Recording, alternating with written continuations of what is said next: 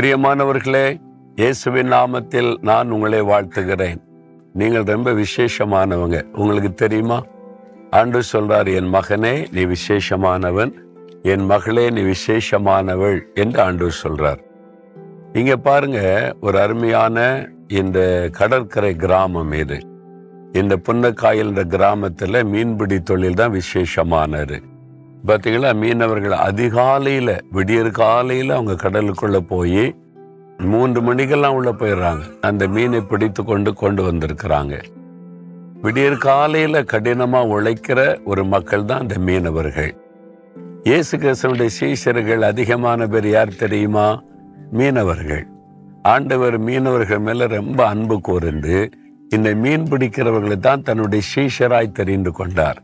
ஏன் தெரியுமா? அவங்க கடினமா உழைக்கிறவர்கள். பார்த்தீங்களா விடியற் காலம் மூணு மணிக்கு கடலுக்குள்ள போய் காலையிலேயே உழைக்கிறாங்க பிரயாசப்படுகிறார்கள். அது ஒரு கடினமான இடம். கடலுக்குள்ள போயிட்டு அது ரொம்ப கடினமான ஆபத்தான இடத்துல போய் கடினமாய் உழைத்து அவங்க தங்களுடைய வாழ்வாதாரத்தை நிலைநிறுத்தி கொள்றாங்க. அதனால தான் ஆண்டவர் அவங்களை தெரிந்து கொண்டதுனால தான் இந்த மீனவர்கள் தான் உலகம் முழுவதும் எழுப்புதலை சுமந்து கொண்டு போனார்கள். தேவ திட்டத்தை நிறைவேற்றினார்கள். அவங்க மேல தேவன் விசேஷமான அன்பு வைத்தார். நீங்களும் கடினமாய் உழைக்க ஒப்பு கொடுக்கணும். நீங்க செய்யற வேலை படிக்கிற பிள்ளைகள் விடியற் காலையில் எழும்பி ஜெபிச்சுட்டு படிக்கணும். வேலை செய்யறவங்க அதிகாலை எழும்பி ஜெபிச்சுட்டு வேலையில கவனம் செலுத்தணும். பிசினஸ் செய்யறவங்களும் அதிகாலை எழும்பி ஜெபம் பண்ணிட்டு கடினமாய் உழைக்கணும். சோம்பேறிகளுக்கு ஆண்டவர் உதவி செய்வாரா? உதவி செய்ய மாட்டார்.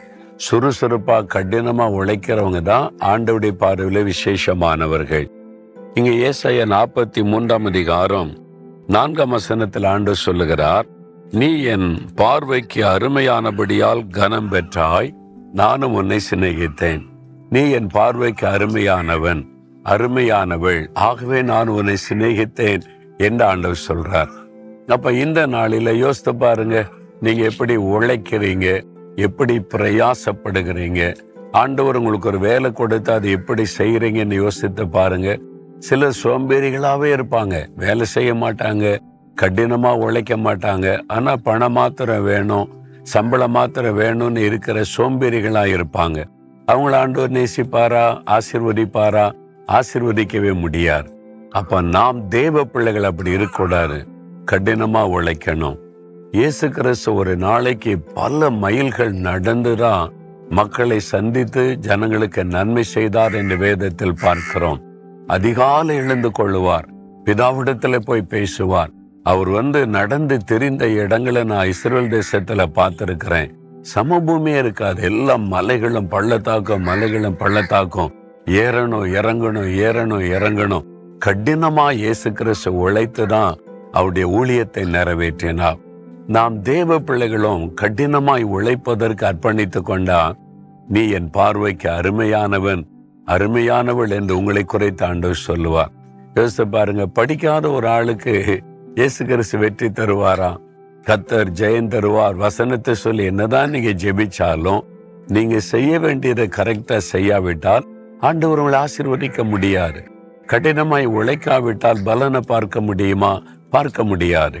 வேலை செய்யாதவன் சாப்பிடாமலும் இருக்க கடவுன்னு பைபிள்ல இருக்குது. அப்ப நம்ம வேலை செய்யணும் கடினமா உழைக்கணும். அவங்க மேல ஆண்டவர் விசேஷமாய் அன்பு கூர்ந்து அவங்கள ஆசீர்வதிப்பாராம். இன்னைக்கு அர்ப்பணித்து கொள்ளுங்க.